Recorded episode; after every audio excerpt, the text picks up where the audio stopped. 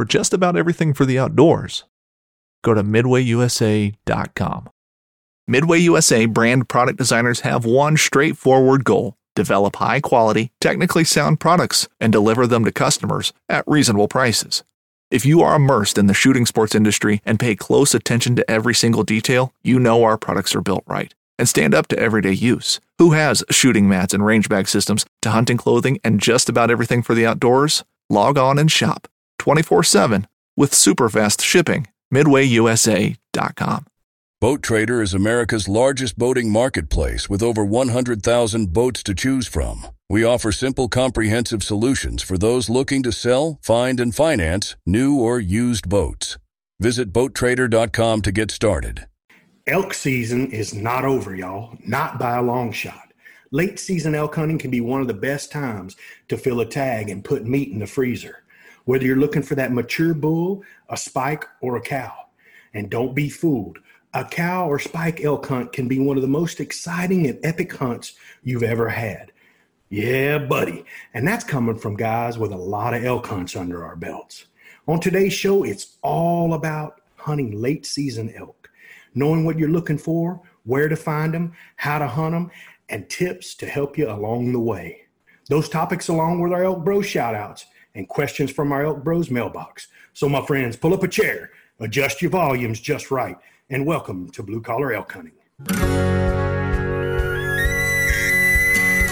Welcome to Blue Collar Elk Hunting, brought to you by ElkBros.com, with your host Gilbert Ornelas and elk hunting coach Joe Gilliam. You want to hunt elk, and they live to hunt elk. Their goal is to share with you what they have learned grinding it out for over 35 seasons, doing what they love.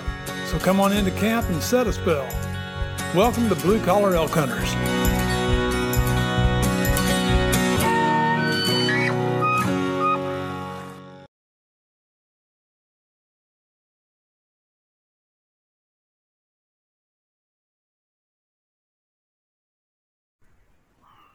Hi. Hello there, everyone. If it's your first time with us, glad to have you. Hope you enjoy our show. And for those blue collar hunters following our show and grinding it out with us every week, welcome back to Elk Camp. I'm Gilbert Ornelas, the host of your show, coming to you from Spring, Texas, and from Katy, Texas, the one and only, the founder of the Venezuelan Mafia, Luis Gonzalez, and from Cimarron, New Mexico, our elk hunting coaches, uh, Joe Gillia and Leroy Chav Chavez. Good good afternoon, good evening, guys. How y'all doing? Man, Beto's so slick, man. He just knows how to put the founder in there, which doesn't necessarily mean the leader, but you know, it's just like getting better. Oh man, are, getting are you better. gonna cry all night long? you know, again, I'm man? telling it's just like, Wambulance. Come on, Let's do the wambulance you know, man. We- just I'm gonna have to call for vote on You know, this you- one. what, what what you're gonna need to do, bro, is you just need to get you some John Lennon shades like our brother over there. Heck yeah, man. Talking I about that Jack Nicholson look he's got at- going yeah, on, man. I'm gonna go get my shades and join the parade, man. Say Yeah, something, bright Jeff, so everybody can see you. It's real bright in here.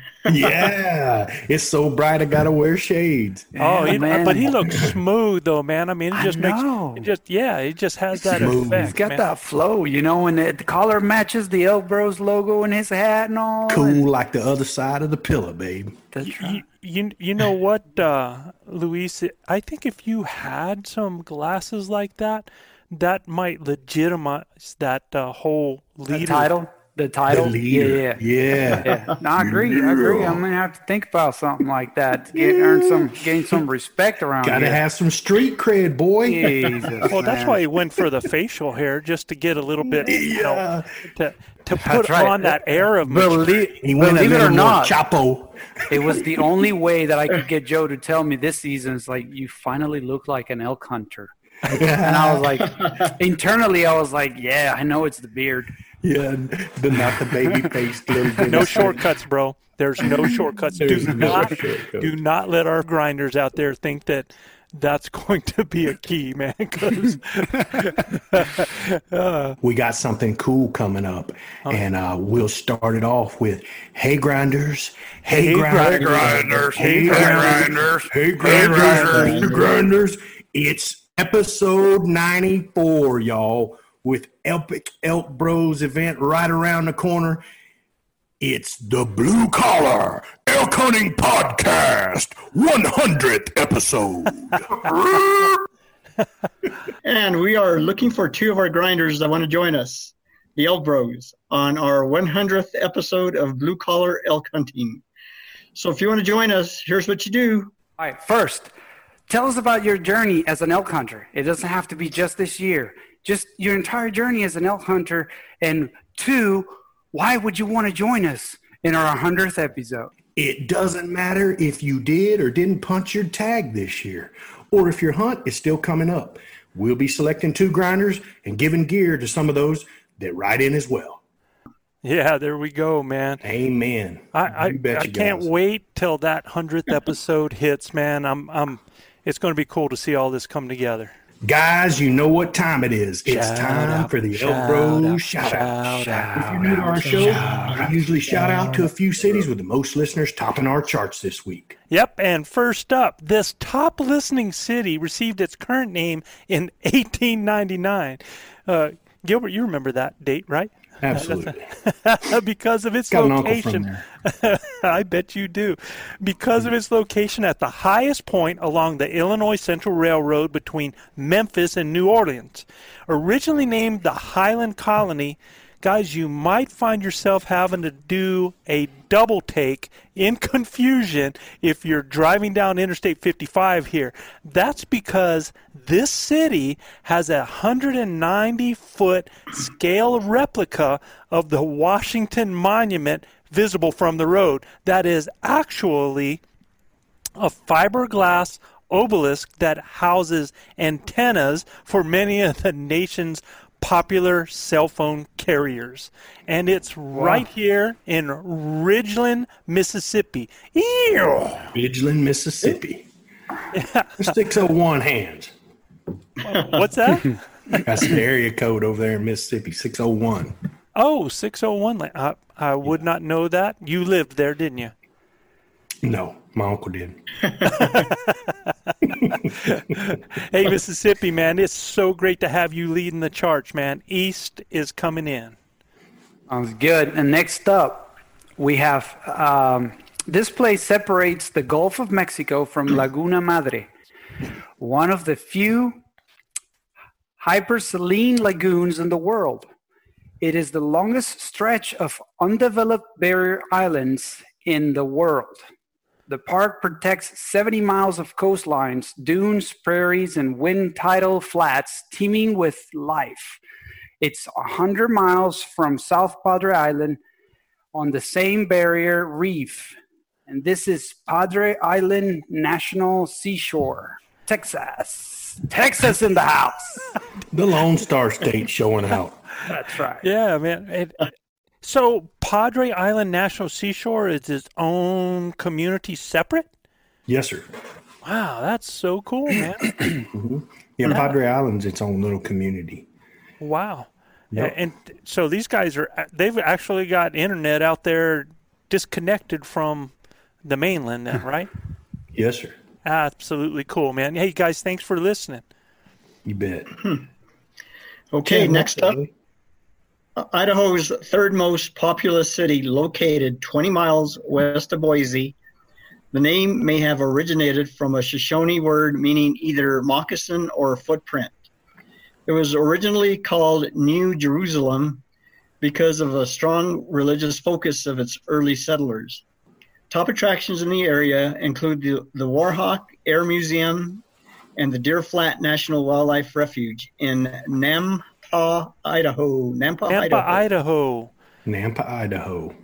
I, I, love to see Idaho in the house. I, yeah, I've been to Parma, Idaho, and Boise over there.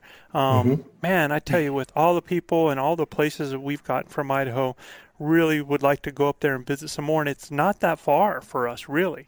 So I think that'd be a, an awesome place to go. How many hours is it to, to Boise from Cimarron, brother? 10 or Gosh, 11? man, I tell you, I was in college when we made that trip with my roommate. But I mean, we just popped up there through the four corners into into Utah, and then uh, across Salt Lake City, just right there. Um, Went by the Great Salt Lake. I had never seen that before. It's cool. Um, the Bingham oh, man. Copper Mine. Great Let me tell you, where you go right there and how it changes from it, you know, from those prairies to those extreme mountains right there behind Oh, yeah. Salt Lake City. Gorgeous over there. And then when we got to um, when we got to Idaho, you know, the farmland, the rolling hills to the incredible mountains and the Snake River going through that. Another just gorgeous state over there. You know, there's so much of the West. Uh, shoot, there's so much of my own home state here in New Mexico I haven't seen, but you know, some gorgeous, gorgeous places in the West. So, um, Idaho, thanks for listening. Joe, this city is in the southwest portion of New York, located between Lake Erie to the north and the Allegheny National Forest to the south. Nearby, Chautauqua Lake is a freshwater lake used by fishermen. I probably butchered that name, Joe, but here they, Oh, they'll, I- they'll, they'll text good. us and let I us know. I think know. you nailed right? it. Uh-huh. Yeah, you nailed it. lake, by the freshwater lake used by fishermen, boaters, and naturalists. Once called the furniture capital of the world because of the once thriving furniture industry. It's home to the National Comedy Center as well in Jamestown, New York. Jamestown, New York. New York. Jamestown, New York. I, New most York, man. likely um, named after King James, I would imagine, huh? I would imagine. Because we had I've never Jamestown, been Virginia. on Chautauqua or Chautta- Chautauqua. Uh, Chaut- I wish somebody. I wish somebody would tell us how to say that so we don't butcher it so bad. Well, but- we have some listeners from Jamestown, New York. You guys um, send us in something. Tell us how we said that right there. And, uh, and and I know you didn't mind us messing it up because you guys are used to comedy and we got plenty of that going on. yeah, absolutely. Last up, Luis. All right. Last one up. We got the capital of the Canadian pro, uh, province of Manitoba, that is located at the intersection of the Red and Assiniboine rivers, known as the cultural cradle of Canada. It's located north of the jet stream, usually a cold air mass. Add fast winds, which are prevalent in the prairie town, and the weather can get very, very cold. Ooh, don't like that. Home to Canada's Royal Winnipeg Ballet, the Royal Manitoba Theatre Center, and the Winnipeg Symphony Orchestra. Oh my God. Winnipeg, Manitoba, Canada. Winnipeg, Our Manitoba. Canada. Yeah, that place sounds way too cultural for my kind. Man, Way Too cold for mine. I guarantee you My it's cold as Hades up there, boy. It Oh, man. unbelievably cold at times. They got the ballet, the theater, the symphony. That place oh, is just all cultural, culture, Joe. man. Heck yeah. And I'm telling you what, buddy, I sure am glad that you had to say that name of that river because the way it's spelled, I, I'd have been all over the place with that. I uh, I had to get some uh, some help from my friend it the looks like internet. Assiniboine to me. I, s- I seen a Yeah. So are good you, thing, good thing you didn't give it to the to the southern boy down here. I'd have butchered it up real good. well, well, are you saying you looked that up? Did you Assiniboine. that- Did, did you get that? Did you get I help had to, on no, no, I had to look it up, man. Assiniboine. Assiniboine? Assiniboine is what uh, the pronunciation thing I found. You, you killed it, man. Except for that. man. It I was trust awesome. you, everybody. If Manano was here, mine would have sounded perfect. We're gonna blame it on Manano as usual. Yeah, we missed Manano, man. Manano. We're- Hey guys, you guys listen. We're gonna have Manano back real soon, man. So He's feeling uh, a lot better. yeah, yeah, he's Yeah. No, feeling he's better. out of the woods. Yeah, You he hasn't been feeling too good. Gonna be good Um, to get our brother back. Absolutely. So y'all, um, tonight, man, Late season elk hunting, Joe. late season elk hunting, and there are a lot of seasons going on right now for bulls, cows, spikes. There are a ton of hunters still hitting the woods. Um, most of these people out there are rifle hunters, right? But Mm-hmm. there's going to be a lot of muzzleloader hunters, and and I even saw, and I'm trying to remember if it was Montana or Idaho, but one of those states still had a late season archery hunt that they're doing. So, and you know, in in New Mexico, I don't know if other states are the same way, but in New Mexico, if it's a rifle hunt, you can hunt it with a art, you know, with a bow as well. So you know it's uh, because you're limiting yourself some more. Mm-hmm. But we still have we still have uh, Wyoming with late season cow elk hunts. Montana is going till November 29th. Montana, it's my birthday right there, man. So I, I want to hear some birthday bulls happening on the 29th. Yeah. Uh, Colorado has its third rifle from the 7th to the 13th. So when this comes out, there's some of those guys that are hitting the woods that week. And we have the fourth rifle November 18th to the 22nd. And I'm not going to jinx you guys from the 7th to the 13th because that can be really good. But I think the longer that gets, um, sometimes the better with those bulls that are getting out and feeding more.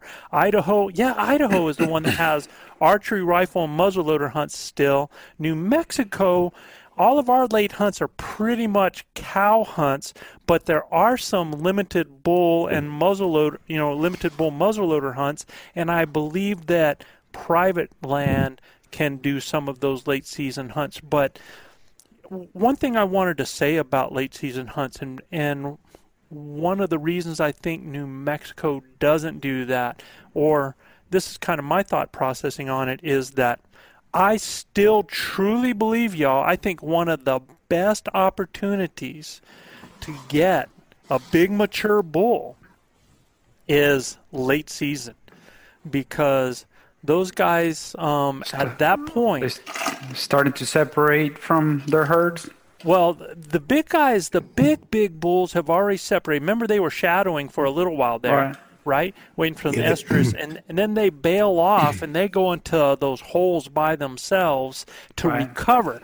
So yeah. they're pretty much solitary, and their whole thing at that point is just they don't want to be around. They're they're like they're like elk with a bad attitude. They don't want to be around nothing, nobody. Tired. They wanna, yeah, they're tired and they're Wore just out. Trying, yeah, absolutely. That rut has just yeah, and, and, then when they get up, boy, it's all about slave to their belly. Boy. They got to get some of that feed yeah. on now. They've lost a little weight by now, right? Thirty percent. Oh, yeah, they've. 30%. So I know that bulls that that we were weighing as seven hundred pounds, um, at early season when we started taking them in October, they were down to five hundred pounds. So. They lose a lot of weight, man, on that. It's really hard on them. Mm.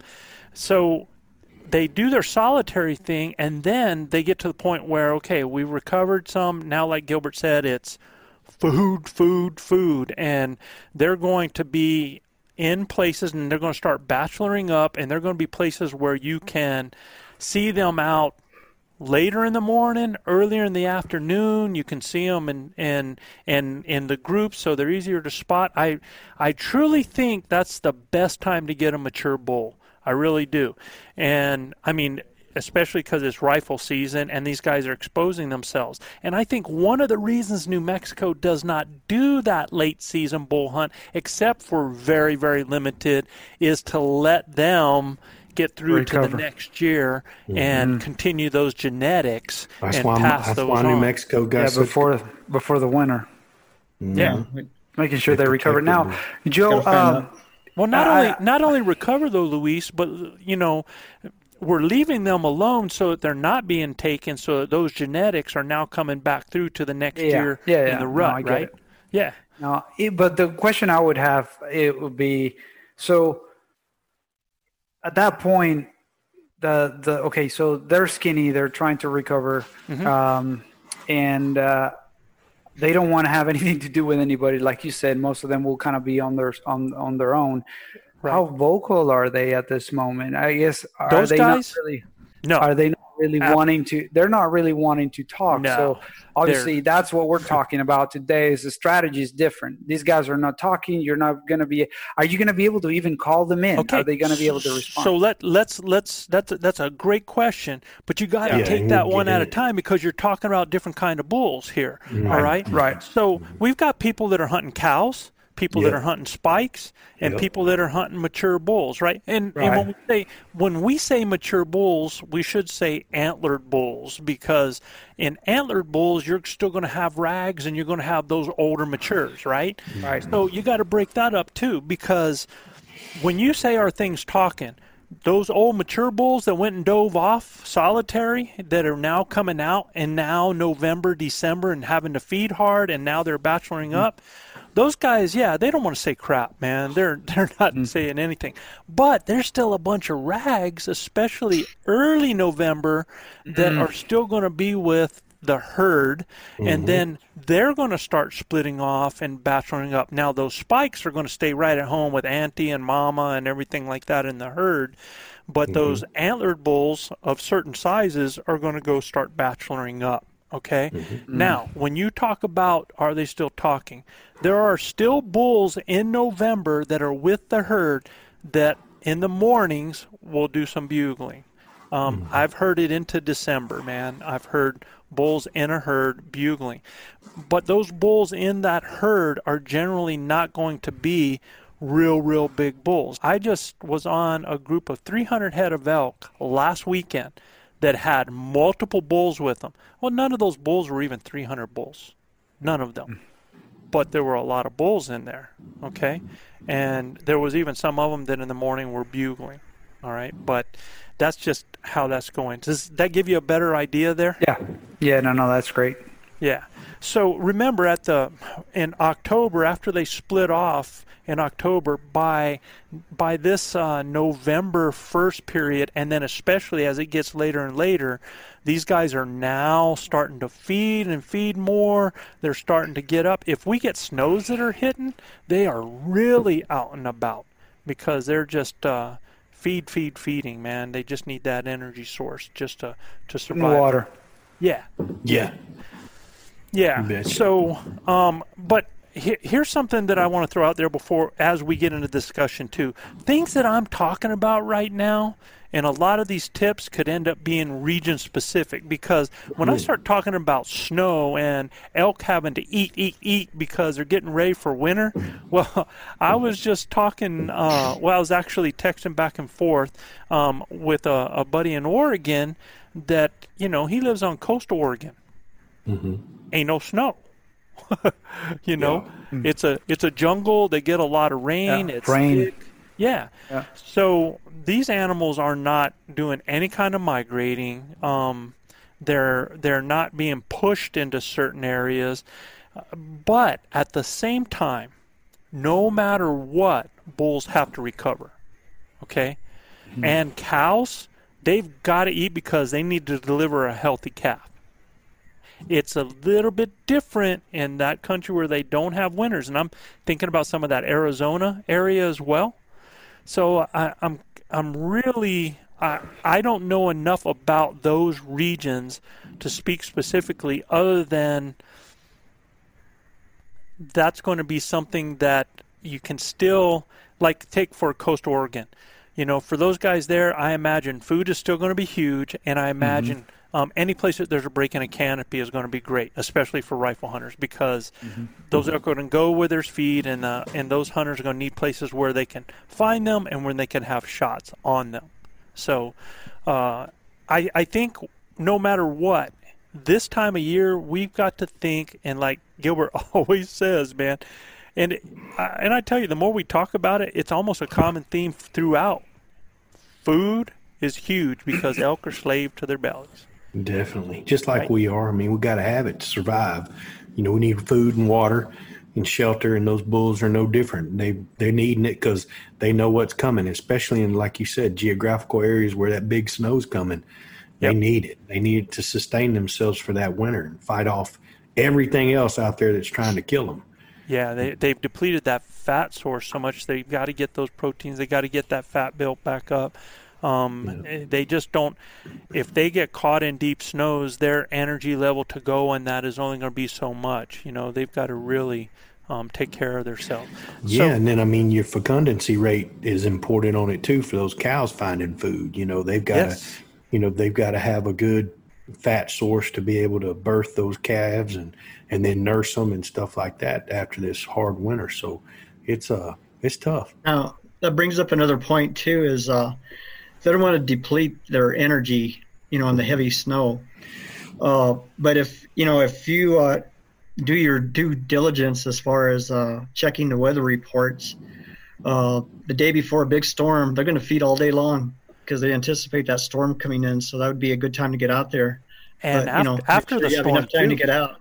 yeah, hmm after Before the and after. Yeah, yeah, it's it's huge, man. After the storm, man, once they get out of that bed, they're going to start looking for where that feed is, where they can uncover it. You're going to find those tracks. It's just it, Chav's right. It's huge uh, that time of year. But you also got to remember this too: the difference between at this time of year, if you're cow hunting or you're um, after any bull or you're after a spike, those herds have to find a large food source. They're in those bigger areas. They're in those fields. They're in those grassy bottoms. They're out in the prairies. They're doing. They got to find those large sources. They're on agricultural uh, areas. They need the large. Where the bulls, because they're in small groups, they can still feed up in the hills. They can find uh, those grasses down in the bottoms. They can find those wind-swept slopes up there. Um, they can feed up on the sides of ridges where they can find enough feed there for their size of group. So that's something for you to remember as well. Okay. It, I'm with you, Joe. You know, I've gotten to hunt and that time of year. I'm hunting a lot in the snow, but um, you know, we we get up top and glass, and in them parks where the elk like to come out in the mornings and feed in the evenings and feed. They're usually there, especially in full moon categories.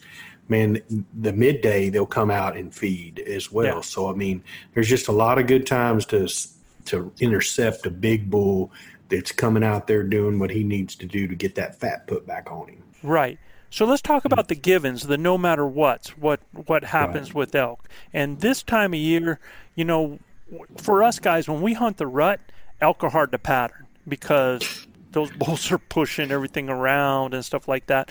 But that early season before they start the rut, and now especially, they're a lot easier to pattern. They're going to be coming and going from their favorite feed and their favorite water area, especially the feed with water close by, hopefully. They can go a long way for water, you know, in different sources, but they're going to go to that best feed. And a lot of times, you can pattern these guys coming out from their bedding very close to almost where they went in. You know, they might be a few hundred yards down or something like that, but a lot of times they're going to come out where they went in.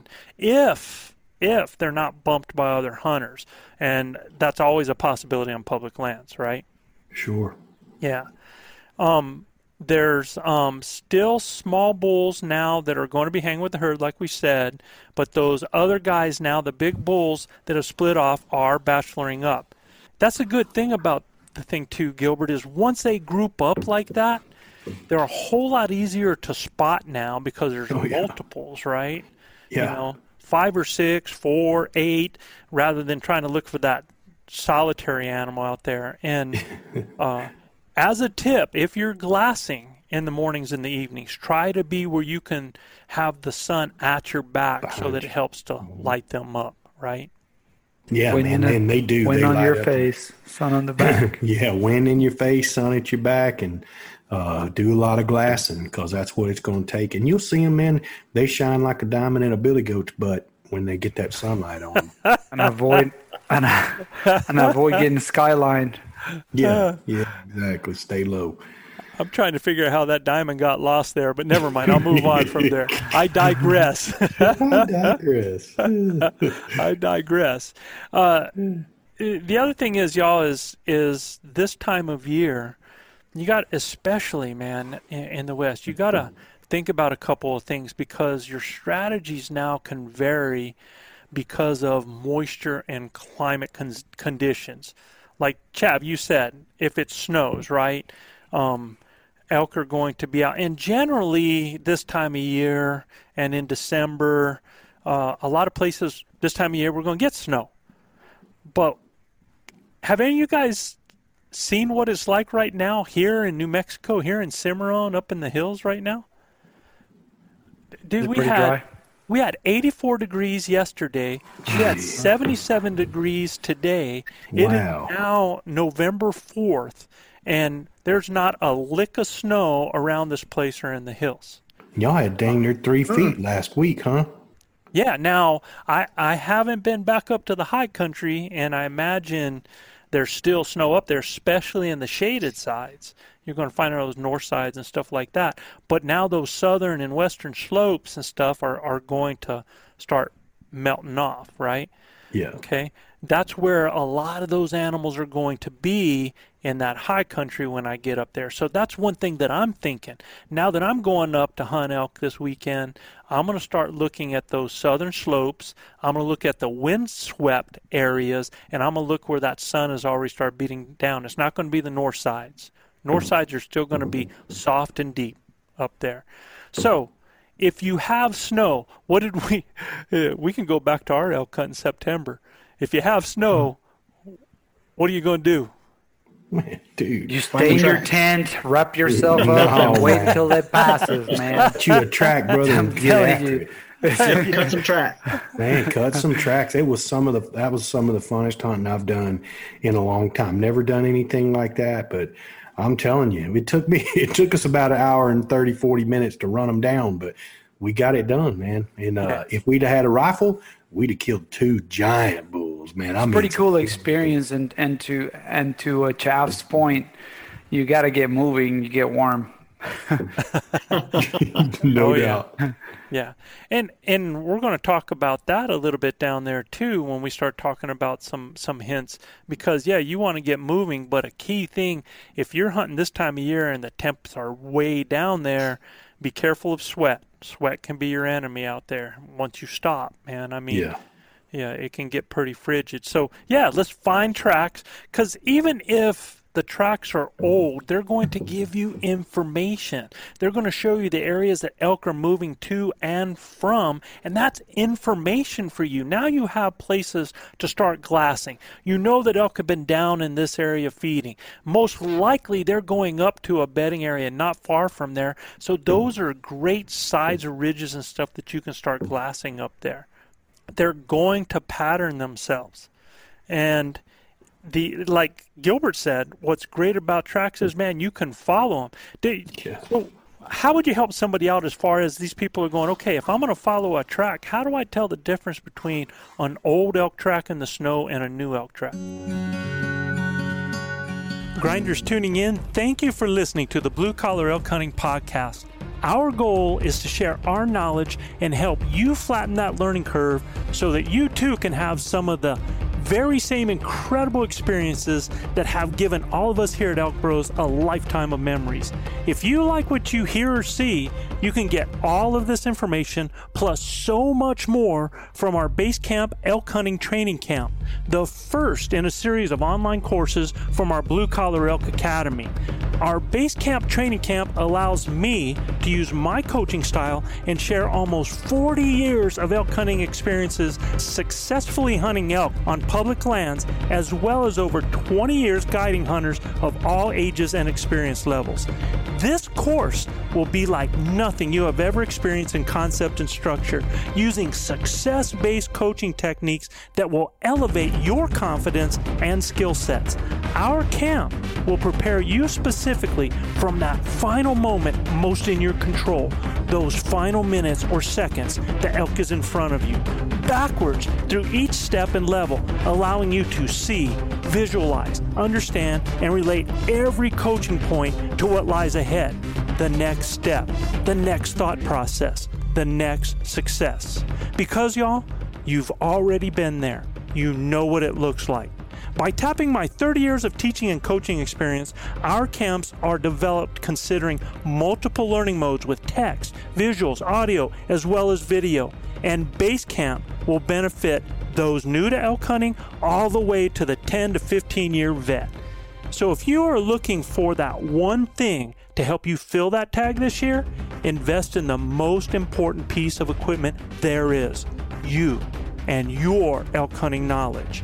You can find the Blue Collar Elk Hunting Academy and the Base Camp Training Camp at elkbros.com. That's E L K B R O S.com. Keep dreaming of the screaming, believing in achieving, and most of all, keep grinding.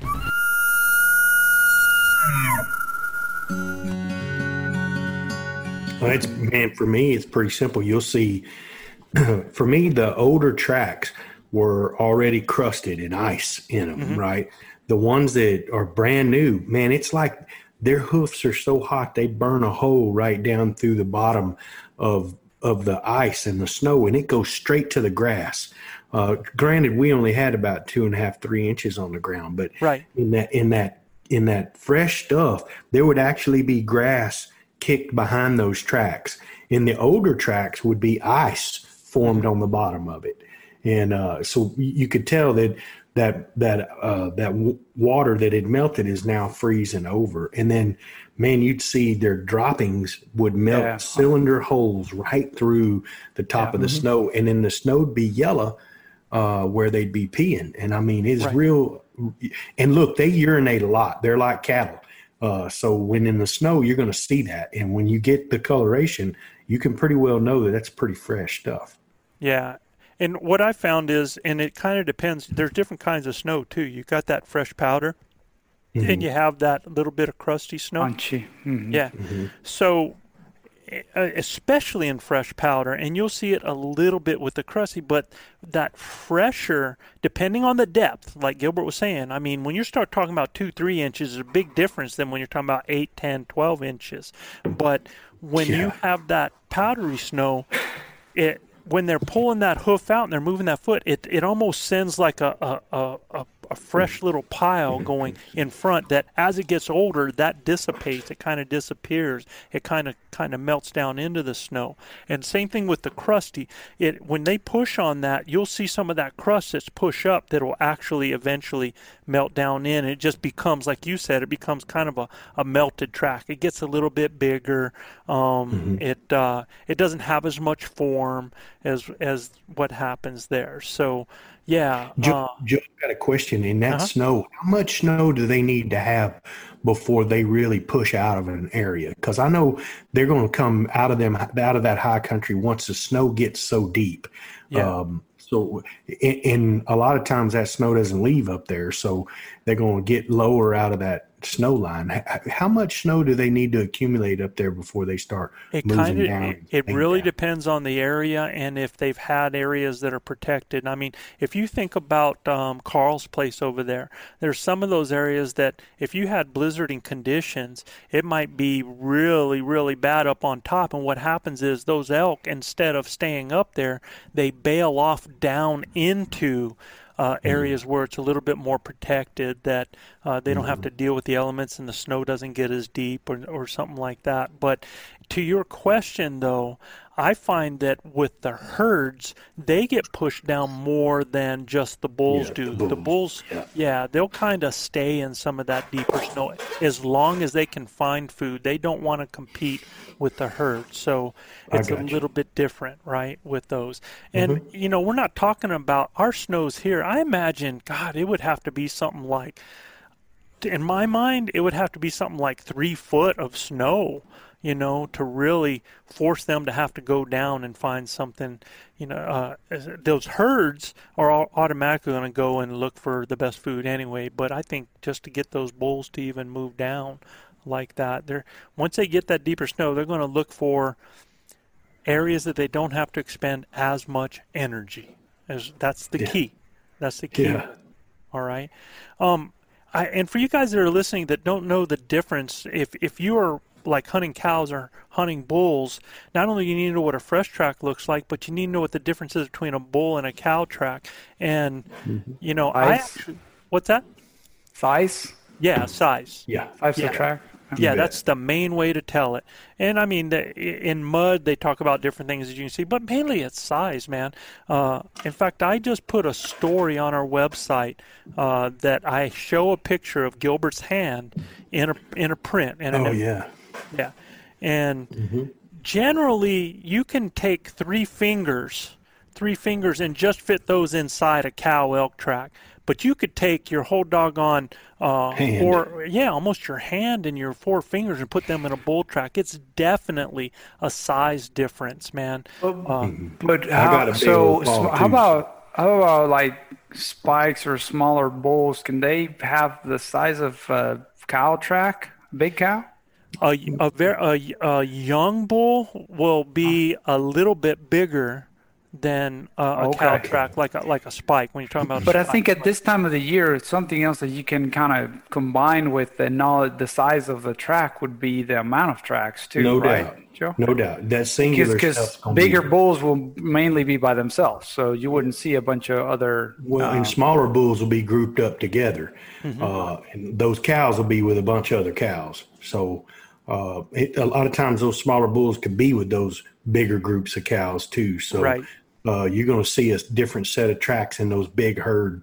Uh, spikes will look a little bit more like cows and, and stuff like that. Makes that. 'cause sense. they're Not the same size, but uh, your your singular tracks that are off by themselves and away from the herd, and that are big, that are big as you, my hand.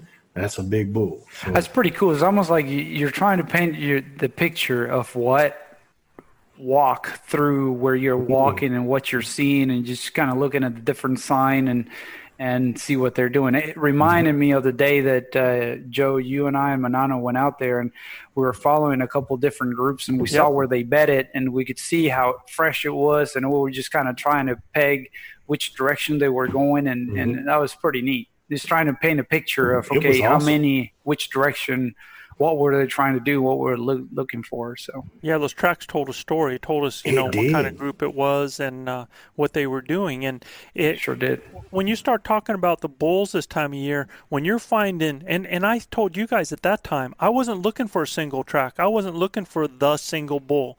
I was actually looking for a group of three tracks, four tracks. I was looking for a bachelor group together at that time, mm-hmm. is what I was looking for. And so mm-hmm. when you're finding those small groups of four sets of tracks, mm-hmm. five sets of tracks, eight sets of tracks. Now you're generally in those areas you're talking about, especially this time of year, because the herd's going to be huge for cows, like Gilbert was saying. So when you find Big those time. fours, those fives, those eights, that's going to be bachelored bulls. Okay. Yep. Yep. Yeah. Yeah, th- those cows, man, it's going to be a ton of track. Again, you can go to our website. Go go to our website and check um uh, late season tips there, and we have some pictures of some of that on there. Okay, but guys, what if there is no snow on the ground? What if it's a dry and warm year? what what what are you going to do? I mean, there's nothing to track. Yeah. They yeah. still need water. Well, there you go, Chav. Bet hmm. you they're going to have to have water. Got to have water. Water's key. Yeah. I, and you know, Joe, and when I harken back to our hunt this year, I truly believe that's where we cut a lot of them elk from because that's where they were going. Yeah. Absolutely. you I mean, it was they dry. were headed to water. It was hot. Oh yeah, And, you know, it's still food, food, food. And what happens in a hot, dry year, some of those grasses, like I said, I, I was on a bull elk hunt two weeks ago, and I was in an area where the grass should have been good, and there was none. There should have been water. There was none. The grass had already been chewed down, so now those herds were forced to go down into lower areas where there was still water down there and where there was some grass growing. So, you know, you're going to find that water source and it's going to concentrate elk, man. It's going to pull them together. Uh, they're going to, and especially, you know, you find that food source, that water source, that's going to be key on there. And definitely. just because but guys just because there's no snow doesn't mean that the elk still aren't preparing for a winter they've still got to eat they've still got to get that back and they're you know they can tell things about the upcoming winter that we can't Yeah. I yeah, No, it's weird. All animals feel it, can, Joe. man. They feel it. They know uh, it's coming. Barometric pressure or something. They just kind of they they can yeah they can feel it. well like chav said if you look up and you find a weather report and the day before they're out feeding hard well they didn't they didn't go on channel 7 and check out the weather man But you don't know that. maybe maybe you know something we don't, man. We got that crystal ball ready. Yeah. Guys, so if you are let's talk about where to find them then. So uh, cows, if you're hunting cows, this time of year cows are going to be feast or famine because it's going to be big groups. So it's not like the archery season where you're going to run into group after group after group. It's going to be large, large herds, and you're going to find them in large meadows. You're going to find them in parks. You're going to find them in grass bottoms, on the prairie, agriculture areas, like we said. You're going to find them in private land that hasn't been overgrazed by cattle. They'll go on it, they'll come off of it to bed or to get water unless they have all of that on the private land. Um, and the the interesting thing is about cows is they will bed in more open areas during the day, especially snow-covered hills that are that are windswept and stuff like that. The bulls, though, um, the bulls like to winter in the same areas generally year after year. So again, if you're glassing those ridges, glassing mm-hmm. the slopes, glassing the sides of mesas, um, I got a bull one year because they they would feed in the morning. I caught them where they were feeding in the morning. They would go into the trees and they would not bed 300 yards from where they went into the trees. Get lazy. yeah. They yeah. do not want to expend energy. Energy. Yeah. Want to conserve energy. Yeah. Yeah. Mm-hmm. yeah. All about the conserving energy. calories. You know. Yep. So there's two things you can do with that. You can you can continue to glass them where they bed, and if you find where they bed down after they bed down in the morning, they are there for the duration. So if you can figure out how to make a move on them, make a stock, get above them, um, mark them on your um, base map app where you think they are, and then take a look at the topo on that and try to make a move on those, okay? But I guarantee you they're putting themselves in a position where they can see what's below them. So just remember that when you're making that move. If you can come over with something in between the two of you, then get to a high point at their level where they're still looking down below or a little bit above them, you're putting yourself in a better position to be able to take that animal because you're going to have a better look at it. Okay. Uh, and then be ready. You know, don't lose an opportunity, you know, for wasting time not being ready. You know, you guys are a lot of times y'all are going to pop up on them and they're going to be right there in front of you mm-hmm. where you got to go. So it really takes some preparation, uh, you know, practicing with your shooting sticks and uh, being ready uh, to, That's a uh, huge tip, Gilbert. Yeah, to shoot offhand uh, yep. and be ready. You know. Uh, yeah. For sure. Use a branch, prone off your pack. I mean, be ready to to get after it. You were and, telling me you were telling me uh, you had a hunter um, sitting down and and use uh, the knees as kind of support for his elbows and and and shoot in that position. That's pretty cool. I mean, that's you know you, you got to practice your different stances because uh, on an elk hunt all those are a possibility. Absolutely. And see that's when when gilbert says be ready all right so let's let's convert this over. Let's let's segue that into how to hunt because these are tips on on things that and that's a huge tip right there gilbert because one of the big, big failure points that I find with guys that I have is the amount of time it takes them to get ready, get ready to get a shot, a shot. Yeah. And now, if if you're stalking an animal and you've gotten above them and they're better, well, psh, you got all day, man. You can work all that stuff out. But you're not going to get to play around with everything. You're going to have to slip up, get set on something, get on them, and you're going to have to take that shot. But I'm telling you, when you come out there and all of a sudden you get an animal and they're moving and they're getting ready to get in the trees where you're not going to have a shot, you got to think about some things that you got to do and you got to be ready. And I mean, at that point, let's say that animal's moving up and you want to get a broadside shot and they're getting ready to disappear. That's where that call comes in. You know, um, mm-hmm. stop him. Yeah, you know, because mm-hmm. Luis, you were asking about calling elk. Well, that's when you do it yeah, we're not going to call elk to bring yeah, them in. You're not going to call right. him in, but you're going to get his their attention for sure. They're going to turn. It's like, who's talking? And yeah. why are you talking? yeah. yeah, yeah. I, I, I can tell you, I have stopped bulls that I I've had a hunter, got the hunter in place, and the bull's coming. I stopped the bull, and the hunter couldn't get the bull in the scope had yeah. had the scope dialed up too, too much. Too zoomed too in. Yeah. yeah. yeah. Guys, when you start out, start out on four. you can pick him up and then dial him on up from there. You know, don't start out at 10 because it's going to be a lot harder, especially in that white snow. It's going to be a lot harder to pick that bull up because everything's going to look white. You dial that thing to four. I, I do it with my kids. We get in the blind uh, deer hunting. I put it on four. They find the animal, dial it up, and it's a so when when you deer hunt, what is the length of the shot that you're shooting? Typically under 200. You're right. Typically under 200 yards. It's under 200, right? Mm-hmm. Uh, are, are are you are they between 100 and 200, or are they under Yeah. 200? Sometimes they can be under 100, but right. uh, and that can be challenging in itself with a scoped rifle, being as Yeah. close as they are. You know, Yeah.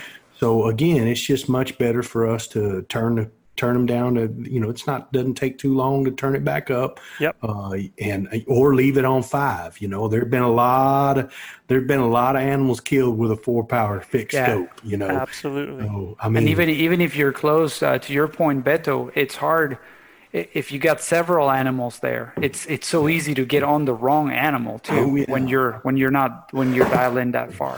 I can't tell you how many hunters I've had. You know, I've guided a lot of guys uh, deer hunting and stuff like, and had some elk hunters too uh, that you know, with muzzle loaders that couldn't find them. And I'm like, oh Yeah. my god, he's like as big as a Yeah, house, but he's got it turned up on nine, and he can't. You know, the bull's 110 yards from him, and he can't find him. So as soon as I dial it back to four, oh man, you got him.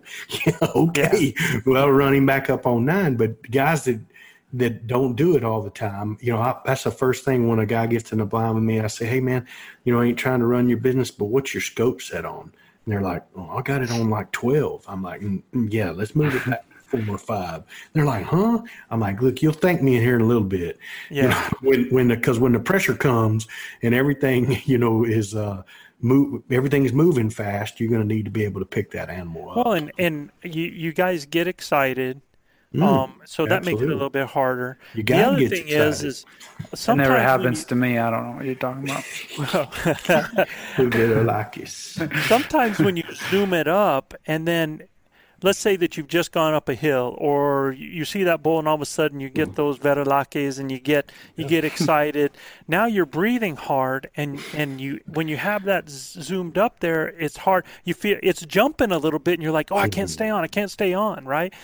Um, and I'm going to give you a little hint for that too, because I've had veteran hunters that have been in that position. And I've always told them look, take three relaxed breaths, one, take a deep breath, hold, and get on. Because when you're breathing, you're going up and down, and uh, you know it's it's moving everything a lot of times. So sometimes I, I don't know if you guys do that when you shoot. Yeah, so I have a breathing technique that I use that they taught us in in ERT training, emergency response training. So when you're on target, the most important thing for you to do is breathe because the first thing that goes when you hold your breath is your oxygen level to your eyes. So it's mm-hmm. harder to focus. So we those three big breaths are perfect, man, because you get a lot of oxygen in there. We purse our lips together and then we start pushing air out. So we're actually exhaling as we're squeezing, and it's all an internal timing thing where you're exhaling as you're squeezing the trigger, and then all of a sudden the gun goes off, scares the hell out of you. Uh, so it's part of my trigger squeeze regimen. The b- three big breaths, right, and then I'm I'm pushing that air out while I'm squeezing at the same time. So I'm not holding my breath, affecting my vision, because that's the first thing that goes when you hold your breath mm-hmm. is your vision will get blurry.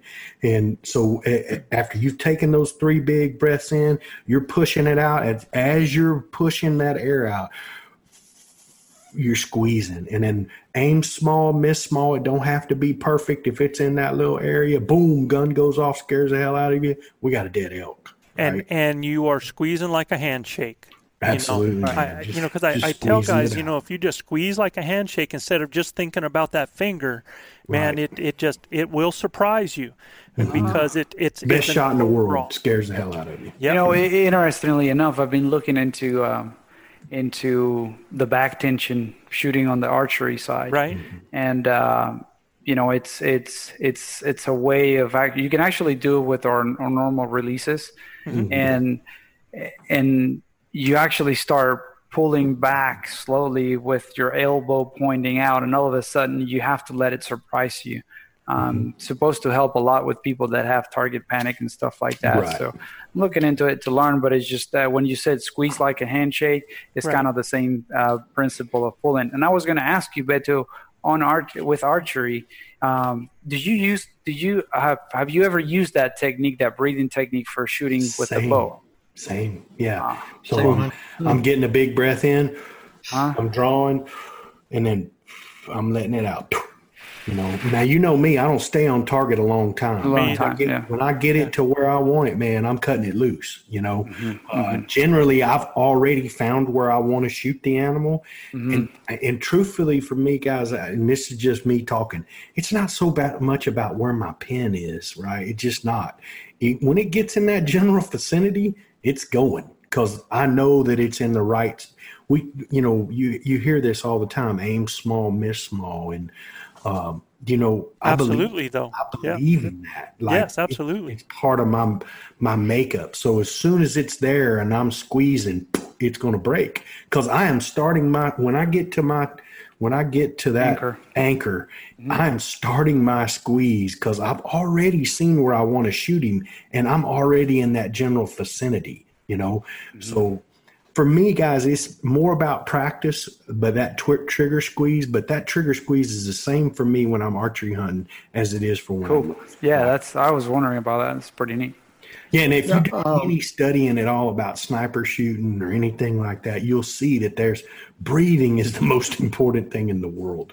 Just want to add another factor that that occurs when you're uh, hunting in the wintertime. You know, the groups are really big, and uh, if you have a license for a cow, you better make sure it's a cow, not a spike. So you know, check Good stuff, Chad. Uh, Absolutely. because a cow looks just like a, oh. a spike will look just like a cow unless you really focus in on what you're going to shoot.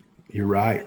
And And and not only groups. and and Oh. Chap, to your point too, there's generally a whole bunch of them, so you Yeah. better make sure that the background behind them is clear as well. Right. Because, you know, uh, uh, otherwise you're explaining how you got two with one shot. You know, that's Yeah. Yeah, in, in dove hunting. In dove hunting, it's great. In elk hunting, Always celebrate. good. Yeah. yeah. We had we had somebody up here a couple of years ago use a, a high powered army rifle, I guess, and with a shot full like metal three elk, jacket.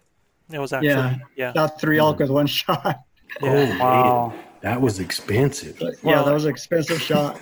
Well, and and with an illegal load. I mean, you're not supposed to use full metal jacket. Yeah, not so, supposed to use any full FMJs. Yeah, no. So, Yeah, it, it's But- important, like Chav said, to make sure your background. Uh, us whitetail hunters here too. When we got guys that we're doe hunting, we're actually cow hunting or doe hunting. Mm-hmm. So easy to mistake those younger uh, little button bucks uh, Yeah. for a doe, uh, for a big doe. We got to Yeah. really do our glass work. You know. Yeah, if that head is down, man, wait till you can Yeah. really see it good. I mean, because you might have seen it and you thought it was a cow. It put its head down. And you take that shot, and while that head is down, uh, without having a real good look at that head, make sure that you've checked it out really good. Chav's absolutely right because that can be a mistake too. Now, in some states, it's what they call antlerless. So Yeah. a mm. six inch, a six inch is considered antlerless. Now, there's a difference between a mm-hmm. cow and an antlerless, right? So mm-hmm. uh, that that that's a little bit different. Check your state, check your regs on that. But what we were saying before too about the opportunity and wasting time, and I was talking about stopping an elk. I've I've stopped an elk with a cow call up to five times. I've stopped a bull because I've had Yeah. different things with my shooter happen, right? But that's the same thing. If you don't have that skill set by yourself, uh, you don't have to have a cow call in your mouth. You just yeah, just like that. Throw a whistle out. They will stop. But guys, man, if if you're going to shoot off shooting sticks, I think so much time. I think there's a lot of shots that guys use shooting sticks that they could just shoot offhand. Honest to God, uh, I think they could get down in a kneeling position, kind of like army kneeling. You know, Yeah, one knee down, up on a knee, and shoot. Yeah, and um, I, I think you need to practice that offhand. If that's a hundred yard shot with these weapons, man, it's like Gilbert said: put it up, put it on the spot, and squeeze, man, because you can drop that animal. Uh, My favorite way to shoot a rifle in in uh, in the field, like if I'm elk hunting and I'm shooting, is prone. Uh, It's my favorite way to shoot off my pack. I Yeah. can, you know, hopefully I can get above the animal and I'm shooting down off of my pack and I am rock solid. Like you better not wiggle your eyeball too much because I'm gonna, I'm gonna send it in there. You know. Yeah, you put, is- you put you put that hand uh, close to your neck, like underneath Oh, the man. underneath the, the back of the gun, like that. Just yes. yeah. Absolutely, it's but rock it- solid. It, which is awesome if you, if you have that ability to do that Yeah, because of the yeah. terrain. Yeah.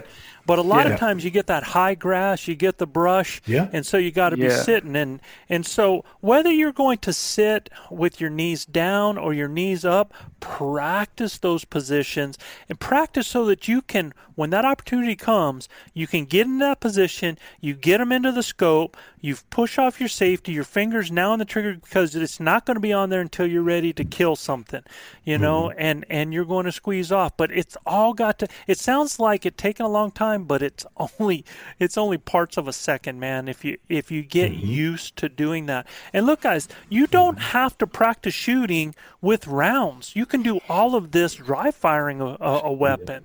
You know, uh, right. you can get hundreds and hundreds of reps in doing that. You know, in fact, I like that especially with kids.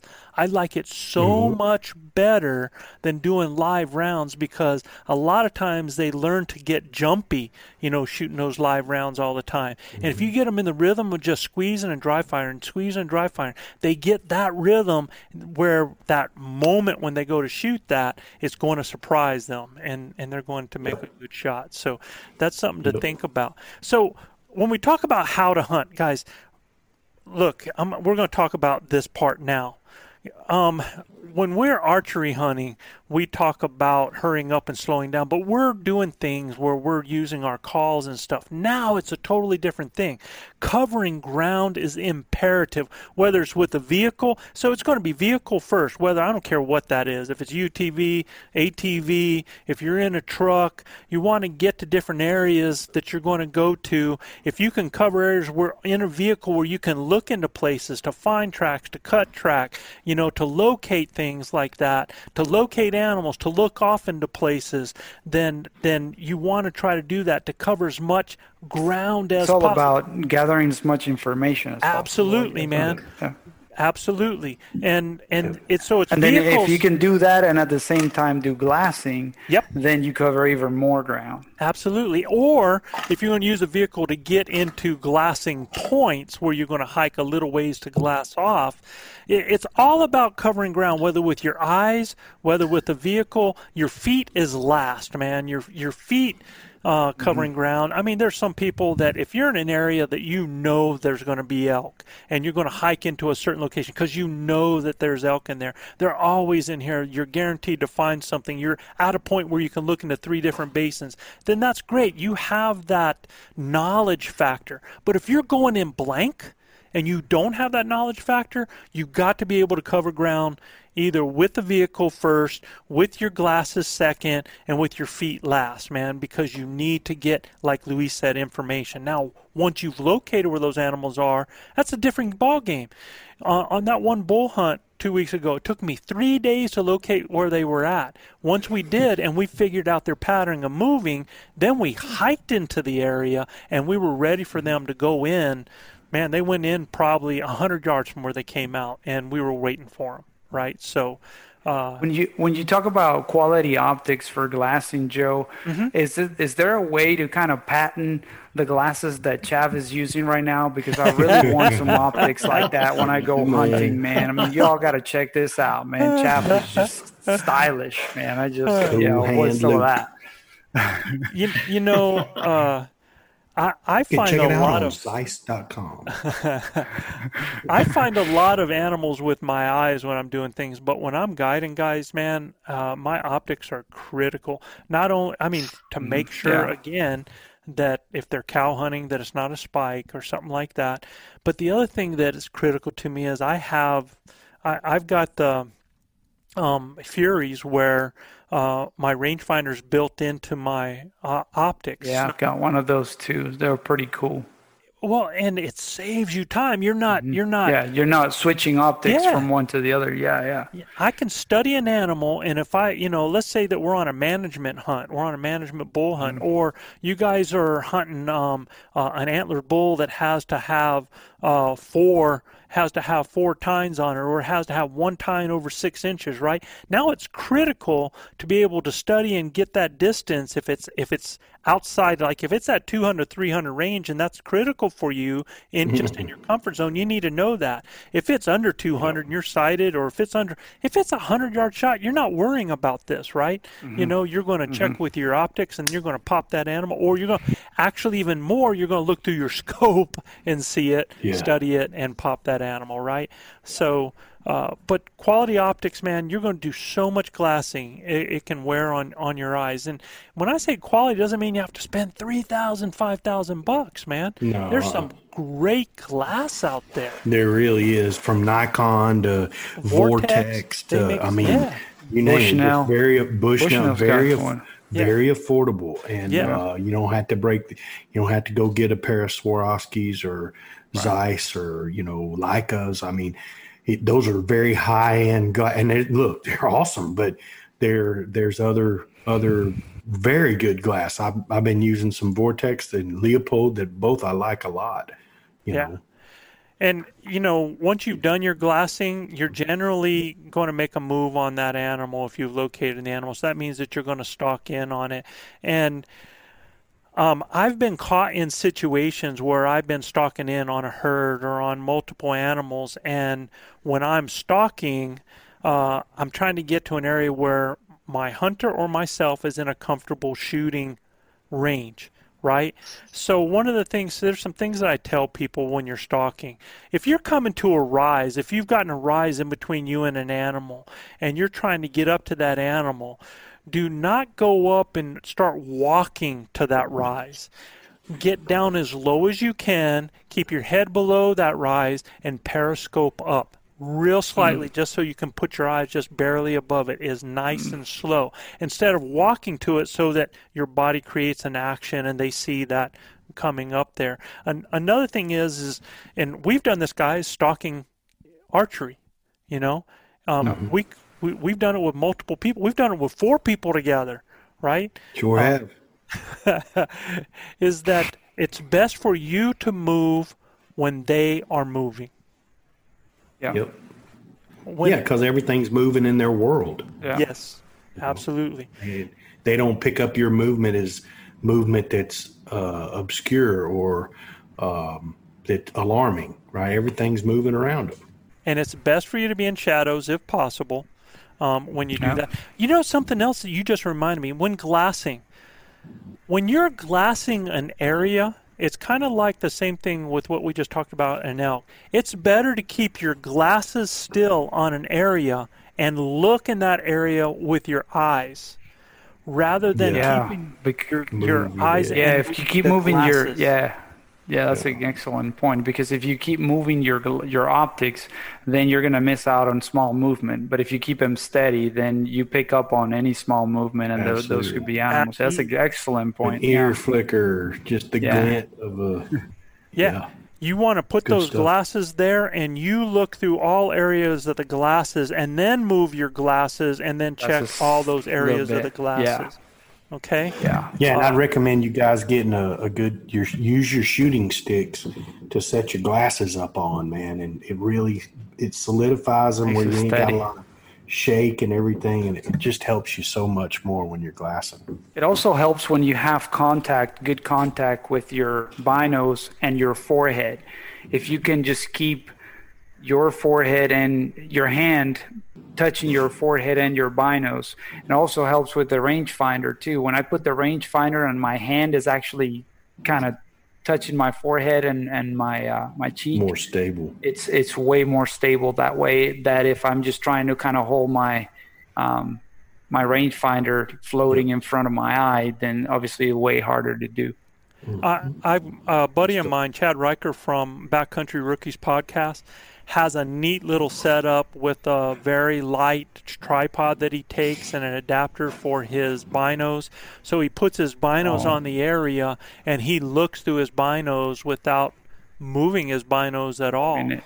And Uh, Yeah, I like cool. it so much better than a spotting scope because I have a hard time with that whole one eye thing. yeah. Me too, man. I don't like it.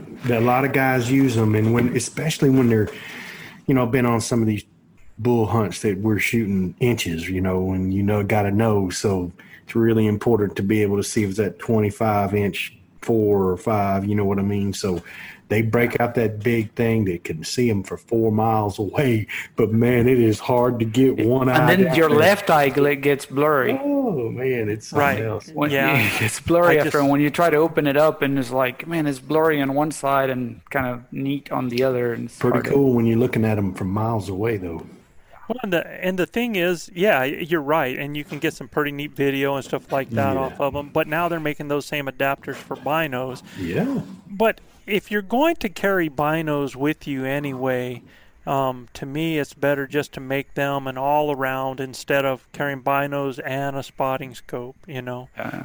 Hey, Chab, I was going to ask you, uh, you know, because I know a lot of rifle hunters, and we've been around people that um, they don't even. The wind and thermals aren't a thought. Is that something that you think they can ignore? The wind and the thermals? Yeah. Um, not really. You know, it, I think it's still the same effect, uh, you know, anytime during the year. But I, I think if you're pretty far away, uh, it, it won't affect as much. And that depends which way the thermals are going. If it's a crosswind or a direct wind to your face or be, or behind your back, Sure. uh, I would think there's a there's still a factor involved there. Absolutely. I, I think that's one of the big mistakes sometimes. Because, Luis, you did, you, you mentioned on the last podcast the distance in which um, certain animals can pick up scents. Yeah, scent carries. Yeah. Yeah. Yeah, somebody so- mentioned it last week. What Yeah, it was uh, a pig was like man, so it- much, and a a, Yeah. pi- a pig was like uh, a the best, mile. weren't they? Or bear was, huh? Yeah, bear was the best. Then pigs, then elk and a whitetail, Mhm. and then coyotes. And how how far could a could an elk pick up a scent?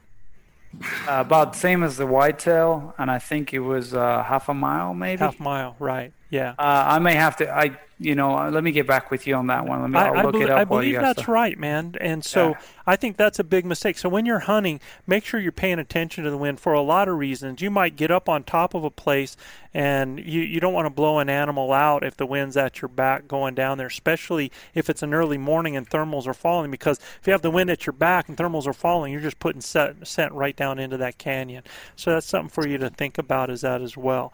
Um, I- think a big one for you guys, a tip is knowing how to finish. And you, we wouldn't think um, that this is something to mention, but you would be surprised how many people are not sure where to shoot an elk uh, to put one down fast. Now, we mentioned that in our last podcast, and again, you can go on our site and look at our uh, on our website. You can go there and look at our shot placement. Um, we have it on video if you want to do that. I had a hunter this last week. I just did a story on that. Was very nervous about where to place a shot on an elk. Watched our um, our video on shot placement. The next morning, he hearts a cow at 126 yards, and I mean hearts the cow just like a pro. So um, that that can help you out with that. And the other thing I would tell you is on knowing how to finish. Again, when you take that first shot, you are not done. You're- Reload. you're- Right. You're listening, you're mm-hmm. watching to how that animal reacts, and as soon as you shoot, you're racking another shell. If that animal starts to go off, you want to put another one in, put that animal down. If you shoot a second shot, you rack a third one on there, you know, and you want to, especially with the rifle, put that animal down because you, you know, you don't want that animal running off and not find a blood trail. So, Exactly. you know, My, uh, I hunt nilgai down here in South Texas, and they'll tell you if he's got his head up, he's to get up. And I'm, I've seen it time and time again. Guys shoot him, knock him down. Everybody's high fiving, and he's got his head up, and then here he comes up. Right. So I'm of the same opinion. If I can still see him, and he's got his head up, I'm putting another one in him till either I can't see him anymore or he's done moving. You know. Um, no doubt, Joe. Got to be ready for that. Uh, don't celebrate. It ain't over yet till he hits the ground and can't get up. You know. Yep. Uh, I, I, man, one time I'm gonna tell off on my good Canadian buddy Steve Tucker here. Um, Tucker, we love you, man. Uh, one time Tucker got a, a, I don't know what happened, but maybe it was a premature pulling of the trigger. But we had a big giant 330 inch bull in front of us, about 134 yards, and, and with a muzzle loader. And he shoots this bull and knocks him clean off his feet. And I mean, just crashes, just I mean, crushes this bull, dude. Down goes Frazier, and I mean, he's down on the canvas, boy, doing the old kick dance and everything. Well, we just start high fiving, and I piled up on him and everything. You know how we do. And uh, I'm telling you what, son, that bull got up and ran up the hill about 35 yards, and I, I happened to have my diaphragm in my mouth, and I called and stopped him. And luckily, we got to reload that that uh, muzzle loader, and uh, he got another muzzleloader in his hand and laid back down. Boom! He shot three foot over his back this time. Oh my uh, god! And I'm like, what in the world is going on? So we get down there, and uh, you know, it's almost dark, and to me and the famed RC Knox, uh, one of the best elk hunting guides in all of New Mexico. We got to give RC a good shout out. Uh, RC and I were with him, and we walked down there to the spot where that bull was, and there is not a speck of blood anywhere. I'm talking nowhere, Joe. And when I'm shining my light and everything else, and all of a sudden I see this long antler about that long, okay, with a big front curl on it. He shot that bull in the front curl of that Oh, horn, and it knocked Hit that him in the bull horn. off. Hit him in the horn and knocked him down. It hit him so hard. It's a 50 caliber Barnes Yeah. bullet.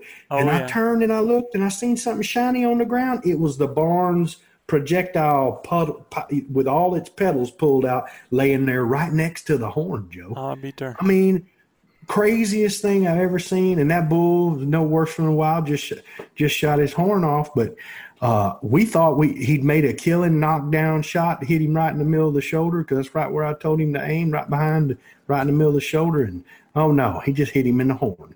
I'll be turned. Craziest thing I ever seen. Eh, Like I s- and then uh, the third shot, I think he was just so shook up that the bull got up that he shot three foot over his back. That's Oh, Tucker, Joe. man. Tucker's Oh, had some Tucker. bulls now, ain't it, Joe? Yeah. Am I Uh, lying, Joe? Tucker's been on some bulls now. Tuck- Tucker, uh, that first hunt with Tucker and Luis was unbelievable, man. I mean, I, I think they got spoiled on that hunt. They were like, "Oh, this is easy." Yeah, bulls everywhere. Bulls everywhere. We, we Bull could- Fest, New Mexico. That's I don't where think we were. saw a cow, man. It was crazy until Yeah, it was tons, Yeah. tons of animals, tons of encounters for sure. Uh, That's- that's- absolutely. Hey, Hey, Gilbert, uh, man. coyote, quarter mile, whitetail and elk up to half a mile, wild hogs up to five miles, and Wow. then black bears up to 20 miles. Wow, that's crazy. Now, El Unbelievable. Oso's got it going on, brother. So you guys out there, man, we're excited for you. You you late season hunters, it's a great time. It's a great time to hunt. It's a great time to put uh, uh, animals on the ground where you don't have to worry most of the time. Hopefully, you get some cooler weather than we have Yeah. out here. Uh, it really helps with that. I, I will give you one tip though. Uh, this this time of year is it sure helps if you use rubber gloves in your kill kit, and uh, sometimes if you uh, if you do a, a double on that just to kind of give your hand. Once you get inside the carcass not bad but i tell you when you when you start to come out and all that blood's on your hands it can it can make that hand pretty cold. Uh, but the nice thing is you can get it off without having to wash with hand you know wash with water and stuff and that helps in freezing conditions. So that's one tip there. So gilbert why don't you take us to our elk bros mailbox man? Sounds good. Well, uh, we're going to go down to uh, Drew uh, Sayer, I guess is how you yeah drew that. we left Sayer, drew hanging last week huh We did, man. He's got a whole bunch of stuff that uh Drew's from Birmingham, Alabama. And guys, we like it when y'all put where you're from. Then we can Yep. announce, you know, give you a little shout out to your hometown. They're out of Birmingham, Alabama. The Crimson Tide folks are doing well. And Uh, Drew, we're going to read your question here and see if we can't get you some answers. There you Uh, go. First off, he says, staying in the areas we've Well, hunted. let's see. Right on the top says he's working out something there. See that? Oh, gotcha. there? Yeah, he says Yeah. we're working through some pros and uh, and cons of. Okay, First so he all. says staying in. The, yeah, first of all, staying in areas we've hunted, familiar but uh, low elk numbers. He said versus moving to a new area with high elk numbers. Hmm. Uh, keeping in mind that I don't live in Colorado anymore, so I'd like to have to go in blind. Really, uh, he says I might uh, be able to sneak in a quick summer scouting trip, trip, but maybe at the expense of days in September. My sense is I'd rather scout with a weapon versus scout without one. Yeah, yeah, yeah. And, and He says kinda- too. Yeah, well, let's let's go over number one before we move to that, Okay, that cool. second one there. And uh, I don't know. What do you guys think? He says he's he says they're thinking the pros and cons of staying in the area they've hunted that they Yep. know, but there's low elk numbers versus moving to that new area. And and you guys heard the rest of it there. So what what do y'all think? I, I try something new. Mm-hmm. I mean, I you know that you may you may find that new area if you think there's more elk numbers. I mean, you you're trying to increase your opportunities, right? So, yeah, you you may have to do a lot of learning early on, but then you know once you get familiar with the area and understand their feeding, uh, their water sources, um, you may be in higher cutting than you were in your old area. You may end up finding out this place is way better than the one you used to hunt. Yeah, I, I kind of agree with that. And, and and Drew, if you use base maps or onX to do a lot of your virtual scouting, man, E, e scouting. I think you can re yeah, e scouting. I think you can really uh, do what you're talking about in a scout with a weapon versus scouting without one. So, uh, you know, I, I I think that's the way I'd go. I don't know about you. yeah, you. that way you won't go in so blind. Yeah. What Well- about you, Joe? What would you do, Chow? Well, I think if uh, if they do know the number of elk as far as uh, you know a high concentration or a low concentration, I'd probably go with a high concentration uh, because they're there for sure. Uh, whereas the first one could be feast or famine, you know. So uh, I- I'd go where the elk are because if the cows are there, the bulls are going to be there too. Yeah, I, me, I when I look at that and I and I see somebody's familiar um, with an area, that to me is is a huge plus. And so the first thing I would say is, how many encounters are you having a day when you hunt that area? How successful have you been in that area? Yeah, I mean, if you're having multiple encounters a day because you know it, even though there's low elk numbers, sometimes low elk numbers sometimes equals low hunters, and if you know it and you're having a multiple encounters, then then I'm uh, you know, for me that's a little bit tough one because then you're leaving elk to go find elk there. So it it just kind of depends on uh, I would gauge it that way. Now, if you're not having a lot of encounters and you're bumping into a lot of hunters, Yeah. you know, Yeah. yeah, Try heck, something else. Yeah. And that's the way I read it because Me too. when he says familiar but low elk Low numbers, number, when he he ain't seeing says low elk numbers, to me, he's telling me he's Not seeing haven't had many. much encounters. Well, when I see low elk numbers, I, I it looks like he's looking at total herd size from one place to the other. It could And- be. Oh, on data that he's looking Yeah, at? yeah. Oh, I got you. To me, that's gotcha. what I see because he's comparing one area to another, right? Gotcha. So Mhm. that that's the only what I see there. Now, if I do go to the new area and I had that choice of um, going in early in the summer versus September, dude, it's September all the way. yeah, because- absolutely. Yeah. that's With a summer gun in your hand. yeah, that summer scouting trip, you can go in and you can They'll get to know the area. Um, Yeah. You- You're you're learning topography, not elk behavior or anything like that. Yeah, and and now I'm not going to knock knowing topography because when sometimes when you can relate what you're seeing with your boots on the ground with what you're seeing on base map that helps a ton. But I'm with you, dude. I mean, we like to hunt scout. If I if that meant me being there and having more days in September where the elk are where they're going to be rather than mm-hmm. in summer where the elk are and where they're Yeah. not going to be in September, I'm mm-hmm. definitely going with with Getting fresh info Yeah. Plus, I mean, even topography, uh, you know, vegetation and stuff that it changes a little bit from the summer up until you get to hunt. So Well, even right. then, things may look different. Amount of water Yeah. changes, the type of grass changes, you know, those types of things. So, You know, when I was fishing professionally, I would I would practice when I first started, man, I would practice in the areas that I was going to fish during the tournament. And man, I'd beat those fish up. And when I'd go back to them, they didn't want to bite very good because of the pressure that was on them. So what I'm trying to say is when I changed my practice, how I practiced or how I pre-fished, I would go to new areas that I've never been before and I would just go look. Uh, I wouldn't fish. I would go look at the area and see what the bait looked like, see what the creek channels, the grass, the cover, stuff like that. And then if I did fish and I found something, well, I would, you know, use that as a backup plan to come back to.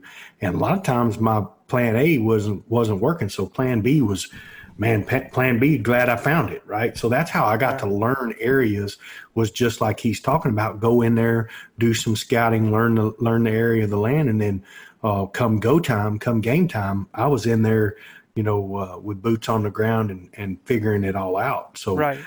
I, I think that helps a lot But for me, sacrificing actual hunting days to do that, Oh, no, I- yeah, I- absolutely. yeah, I, don't know that I would do that. And if I had I'd rather have extra, a rifle in my hand yeah, if I had extra days in there, and uh, man, then I tell you what, I would be covering as much ground as possible those first couple of days and really taking a look at things.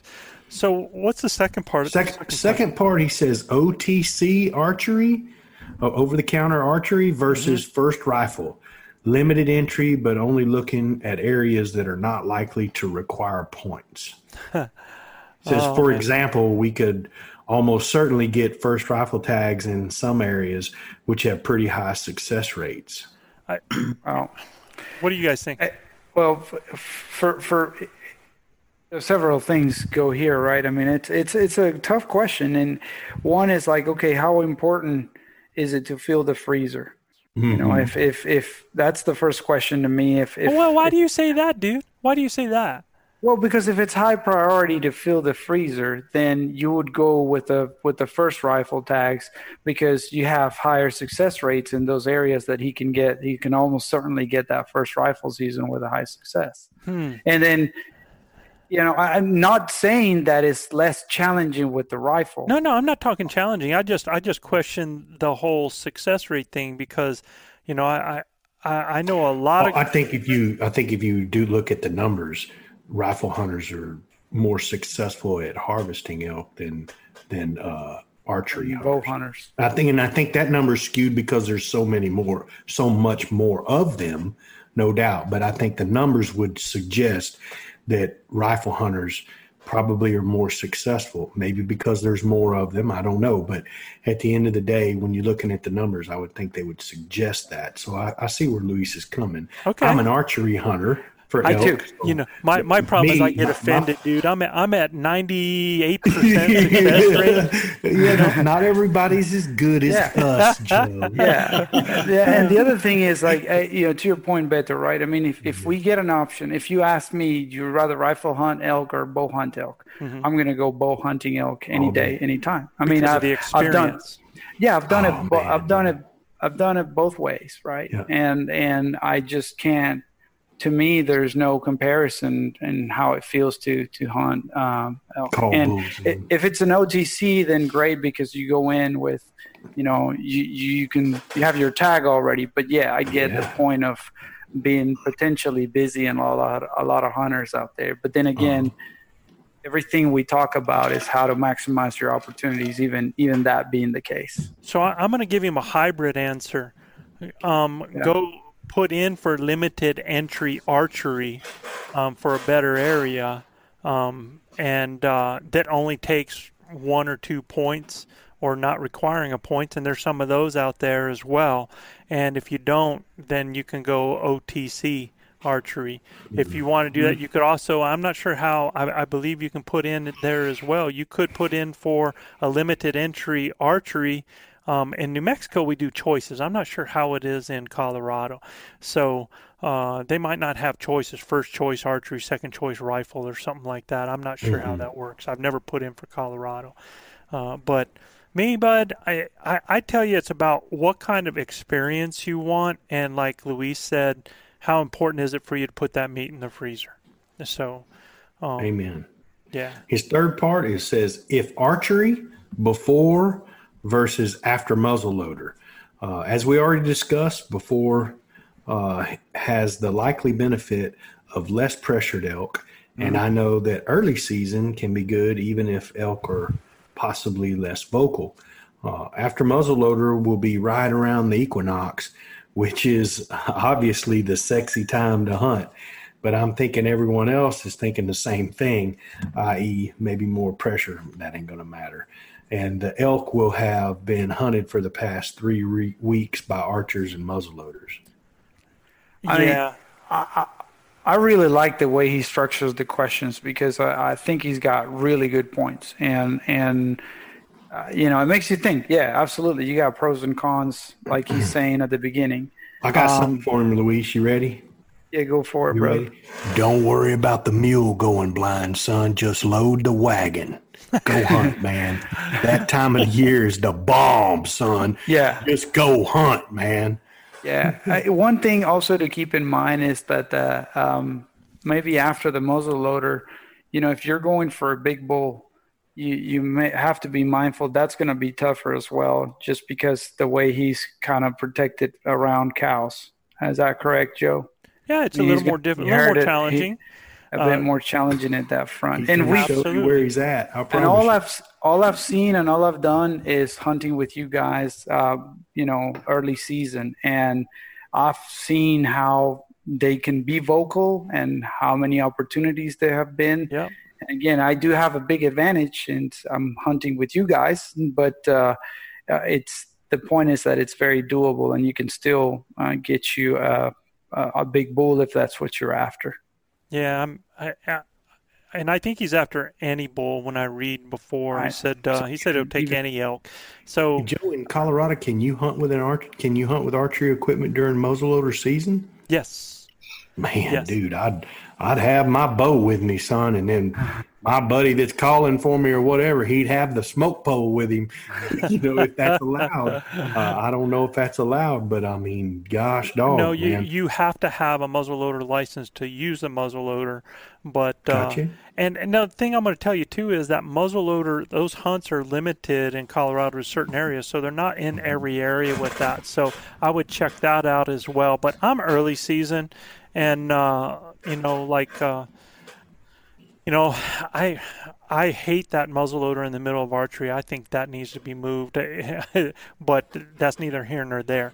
But It's- uh, it's you know, the whole the whole thing about vocality is it's uh, like Gilbert said, man, just go hunt because that's a stab in the dark. There's so many things that can affect that. This year, guys, you know, thought they were in the prime time and elk were quiet and uh, or they were just it was so hot they were bugling early and in the trees and so they just weren't hearing them even though they were bugling. So I mean that that's you know, you can say it's going to happen, and you're right. I mean, it should be more um, vocal around there. But I tell you, I, that early season, we have killed a lot of elk. So I'm I'm early on that. If uh, if archery, okay. I agree. I agree. And then look, if you go, if you can't get in on the archery archery deal early, and you can get in in that muzzleloader season during the equinox, oh man, you're gonna have an awesome time, buddy. It's uh, it's it's amazing. I mean, it's they'll keep you up all night bugling. It's crazy how how sexy that is, man. That but that muzzleloader hunt is like yeah, it's right there around the equinox. But I I tell you, I, I gosh, I like the way New Mexico does it, where mm-hmm. there's a break after the archery, and it mm-hmm. really lets those guys get going, and then you're back in the woods like October 6th when they're really going nuts. So, and I I think it's so much better that way. Put in for New Mexico. Yeah, man. yeah. And, uh, he's got a little B section here, Joe. He says, as mentioned before, we'll take any elk. Hunting peak rut seems like a good time to pull in a satellite bull with some lost cow and regathering Uh-huh. ewes. And uh, we can find larger groups of elk for sure. I'm just not sure the strategy plays well where I've where we've hunted in the I- areas we've hunted. You know, he says uh, there are low overall numbers with pretty high bull to cow ratios. uh, on that data that he's been looking at, which was a 2019 data. Though the note, uh, this may be artificially high, he says 41 Uh, to 100 is uh, that's a heck of a ratio, almost two to one. almost two to one. He said, in my experience, bulls are usually only keeping a group of three to six cows, maybe due to the high overall number of bulls and relatively And Uh-huh. the young age class, yeah. the young age class. Yeah. Due to the large number of hunters, he said, I'm wondering if an area with many more elk with lower ratio would be better for this strategy, trad, uh, this strategy to play out. Uh, you know, again, kind of depends on the age class. Mm-hmm. You know, there's there's a lot of variables there with that because, I mean, if you have low numbers with uh, with uh, a low a low age class in that too, those cows are just going to kind of settle in there, and uh, you don't have as many, so there's going to be bigger groups with the cows, and there's not enough competition. Yeah, Mm-hmm. I don't know about that. I I'd, I'd really have to chew on that a little bit. I I I think um, the higher the cow ratio, uh, if your age class is the same, I, I like the competition. At least you you have bulls that are going to try to go fight and take bulls from other bulls. There's you know, it's it's going to be better. And the the thing I like about it, if you go to that high um, bull to cow ratio and you go in and and they have a lower age class bull with those cows. Now you have the ability to go in there and scream like a huge mature bull and throw challenges out and pull those cows away bringing that younger bull over to you. Because those cows are stuck with a choice man. They're kind of like they're the only kids in the school, man. It's they, it's a small school system. They don't have many choices. But you get out there, and all of a sudden, you have a big boy out there that sounds real mature and real aggressive. Those cows will pull off. So I think I like the higher ratio, the better, no matter what. There. Yeah. So no, um, I'll have to give it out, give it to Mr. Saw- Sawyer. Um, I think the questions are great, and I'm always, you know, happy to see guys really doing their research and thinking their hunt out and planning it right and, and just doing their homework. So, um, Absolutely. very, very cool stuff, man. Thank Great you for writing. Yeah. So our, our last question for tonight, man, before we get out of here, is from Jason Turner from Florida, and, and Jason says, "Guys, I love the show and have been a faithful King of the listener. Thanks to the whole crew." He says, "I have two questions. First, and we'll handle this one first. I often hear y'all ribbing each other and having fun. just just wondering if there are some bloopers during the show that we don't get to hear." If they only knew. And he and he said that today, and today that was today. probably the biggest day where the biggest bloopers took place. I mean, we wore we wrote we uh, wore Crying. the two button out. Whoop, whoop. I mean. It was bad. It was bad. I mean, produce it all. It'd be like beep, beep, beep, beep, beep. Yeah, it was pretty rough, man. and Chav in the background was like, "Well, take 200." yeah, well, take two hundred and fifty. Ah. yeah, It was bad today. I, I'm trying to look because I actually had a, a blooper from from last week, and uh, uh, I think it was yeah, I think it was last week, and uh, and I I'm gonna sh- I'm gonna share my screen. So if any of you guys, I I don't know we how go. well it's going to Uh play. Uh oh. and I don't know if you guys can hear See, the Joe, you all need to understand. Joe does all this stuff in the background without us knowing. This is like we have not seen what he's about to play now. We've So, I got mean, no this, clue anything what can, he's gonna do, anything can man. happen. So, I'm. So you guys got to tell me if you if you hear audio on this. If not, I'm gonna. Oh boy. I gotta find a way to do this. so I'm gonna share my screen. Let's Thanks, see. Jason. And uh, Oh, here we Oh, go. here we Oh, go. big big O is in the screen on the screen. Big O is dialed up, boy. Hey, look, if you're not, yeah, obviously, in order to be able to see this, you No, guys need to oh go to the YouTube channel. yeah, because- kiss your broadheads. Here it comes. so I'm I'm Here, just a little bit. Let- I, I'm wondering if you guys if you if you hear it though because got if not I'm gonna have to put it on uh, the next time we get on here for the. But let me see if you hear it. No. Thank No? God we can't. No, you Far didn't hear it. Barely hear it.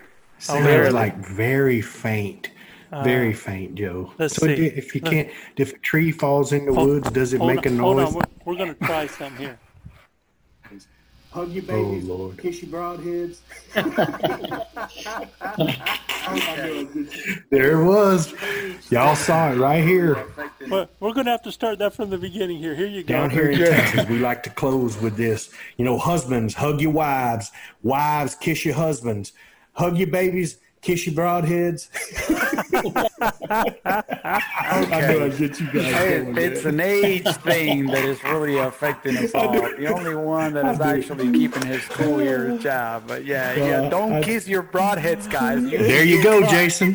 Please do not knew do this at home. I home. knew y'all get a kick out of that. Y'all ready? Here we go. I'm like, please don't do this at home, guys. Don't kiss your broadheads. That you know, may get you cut. You know, maybe with like broken lips and stuff like that. Jason, if I told you we had a blast doing this, it'd be an understatement, man. I mean, these guys are our brothers. Yes. Do we rib each other unmercifully, man? Uh, you know, when Manano's here, it is like Mutt and Jeff, and uh, you know they are going at it like crazy. So absolutely, we uh, we give Joe all he wants on the editing side. I promise. you.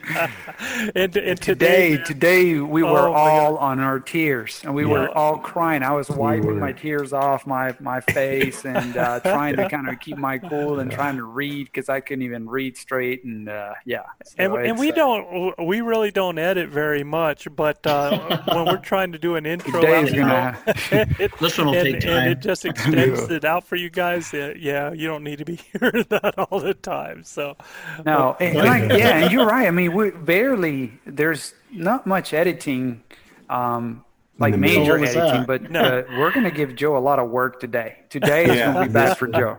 He's gonna he's gonna earn his keep today. Oh, the gear. Well, I think Yeah. that's so Chad, uh, you- there's a second part to this. Chad, what's up? What's that? There's the a second, of part, the to question? Jason's yeah, that's uh, Jason's uh, question. well. I know you guys use the uh, Uh, yeah, he says, Saying second, he says, I'm, base camp he says, second, guys, the, I'm uh, curious about the gear you hunt oh, with. what's it called? He called? said, I, yeah, he onX- said, I'd onX? love to see a Yeah, the- gear dump. He said, but until then, No, no, what no, gear the, did uh, you guys use the this year Zoleo. that you can't live without? Polio, yeah. yeah. So yeah,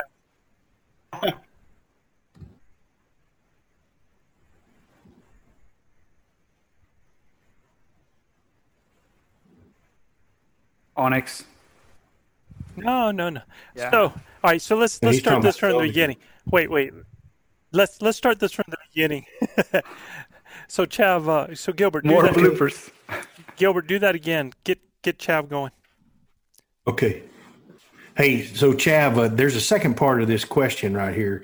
He says, uh, I'm curious about the gear you guys hunt with. He says, I'd love to see a gear dump, but until then, what gear did you guys use this year that y'all won't be without next year? Well, I know the Zoleo is big for Yeah, communication. yeah, yeah especially with Uh, you go and ahead. I, huh, Chav? Yeah. Fantastic stuff. Because we could talk to we could talk to we could talk to Chav back at, at, at base camp in Cimarron. Yep. Yeah, I was And able our to families. I was able to keep up with what the action that was taking place, you know, Every uh, day. several several miles away. So And what he's talking pretty about, important check it out. He's talking about Jason is we had a satellite messenger device called Zoleo, and it it pairs with your cell phone, and we were able to send messages, text messages. If the person on the other side had the Zoleo app on their phone, we could send a text message of up to a thousand characters, man. And and with Luis having one and me having one, we were able to, as we hunted in two groups, we always made sure one group had it so we could communicate. So the safety factor, the ability to say where we were going and talk to each other during a hunt, um, helping with strategy, all of that stuff was huge during the hunt. So, uh, yeah. Yeah. that was Yeah, and then too, the, man, the, the other person does not need to have the app downloaded. I mean, it's easy to download. It's free, but you can just Right. receive it on text messages, and also has the ability to uh, send quick checks with your location and SOS. It was so cool. I got to I knocked my bull down, and the first person I text was Chav. You know, because I knew he was he was on waiting at home and you know pulling for all of us. I texted him first and told him, man, it was the first thing I did. Pop my phone out, you know, got the Zoleo was hooked up. I text him and I text my wife. I mean, it was such a cool thing to have. And then I got to text the guys, hey man, knocked one down. Here we go. And it was in a rough place, so everybody knew where we were at to come get to come help. Yeah, it was pretty cool. So, any of you guys have anything you use this year that uh, for the first time that you're going to make sure you use next year? The hot shower. Oh, my god! yeah, yeah, yeah. Well, yeah. Ooh, that thing that, was that a- wasn't hunting gear. That was camp, no, that- Right. that was That's- camp convenience, man. Joe, Yeah, I, that's Joe, right. I know you like something, and I'm gonna lead you right into it, buddy. Go right ahead, man. Tell us what you think So on it. I, I'm actually wearing it now. I was never a vest guy, and I I started wearing a vest while I was hunting, and I found it was just awesome because um, You're welcome.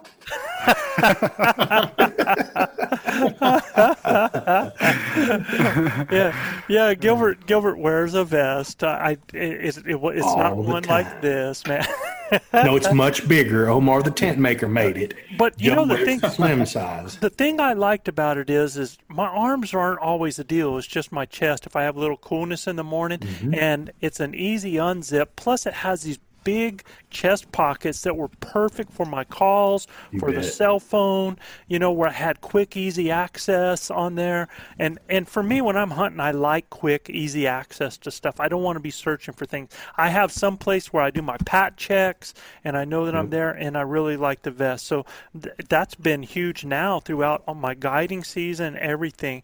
And I think the other thing, um, there were two things that I use this year that are going to keep going with me. Is I used um, a First Lite Merino um, layer.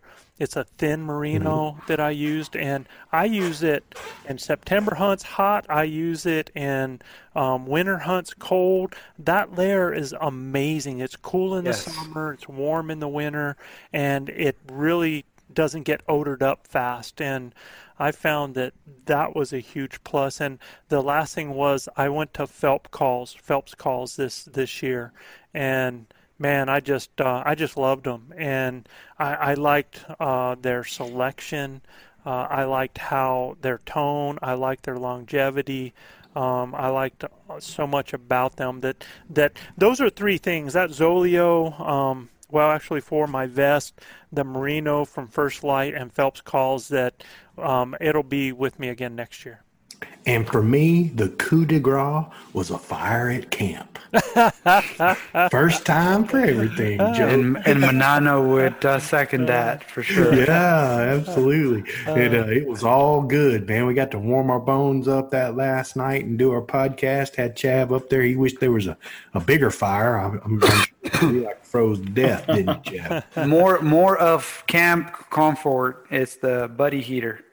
Yeah, Yeah, the buddy heater. yeah, but Yeah, and, okay, and a so- hose that works in it. Yeah, as Yeah. you can tell, Jason, everything's about being comfortable at camp these days. But The older oh, yeah. we get, the more it, it imposes its will on us. Jason, please understand, I come from 10 degrees above the equator, brother. okay, that's hot. all right, Gilbert, why don't you close this out, man? Guys it's been awesome. Again you fellas if you like what we're doing uh, y'all please subscribe rate and review us. You got to go to apple podcast or itunes to review us and you can check out more elk hunting content at elkbros.com and just a reminder to all our listeners if you like Oh, if you'd like to put your question out on our, our podcast and have it answered on the show, just send your question to info at elkbros.com. That's info at elkbros.com. Uh, another unbelievable show, Joe. Lots of content for our brothers that are going to be hunting elk here towards the, the end of the season. And Yep. go late season elk hunting. I think these guys are going to start whacking them and stacking them and putting them in, putting them into picture books. Guys, keep sending us your photos, man. We love it on Instagram. Uh, you know, keep keep sending that stuff out. Keep looking at our YouTube page for more content. Luis been loading some things up, uh, and and we're to start, you know, deer hunting here in the next few few weeks, and so we'll have some more of that stuff loaded up on on our on our uh, our YouTube page of some hunts with our kids and stuff like that. So, uh, Joe, Chav, uh, looking forward to seeing you guys. Hopefully, we can get together before the years the years out. Um, but as we say down here in Texas, husbands kiss your wives, wives kiss your husbands. Hug your babies, keep your broad head sharp and your powder dry. And we'll see you next week right here on Blue Collar Elk Hunting. See, I And knew don't kiss could your do it, man. don't kiss your broadheads. kiss Make your sure you don't do that at home. Okay. Hey guys, peace, peace. Peace. Peace.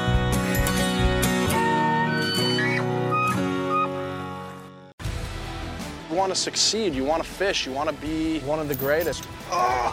Tune in to West Marine's Life on the Water, presented by Costa Custom Boats, every Saturday night from 7 to 9 p.m. Eastern on Waypoint TV. I'm Will Cooper, and you're listening to HuntStand's Make Your Mark podcast on the Waypoint Podcast Network. Stick around as I bring you more stories and interviews from veteran hunters and industry professionals who inspire us all to be better equipped in the woods and in life.